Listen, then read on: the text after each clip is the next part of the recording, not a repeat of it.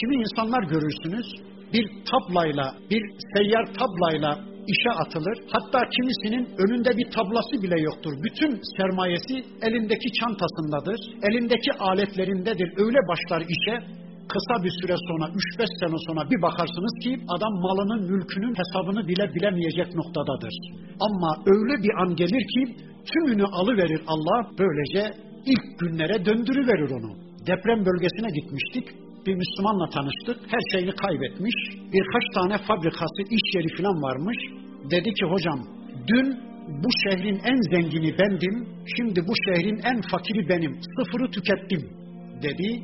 Üzüntüsünü dile getirdi malımın, mülkümün, fabrikalarımın bittiğine yanmıyorum da hanımımı ve çocuklarımı kaybettim ona üzülüyorum diye ağladı. Ben dedim ki kardeş imanını kaybetmediysen hiçbir şeyini kaybetmemiş kabul et. İmanın var mı? Evet dedi.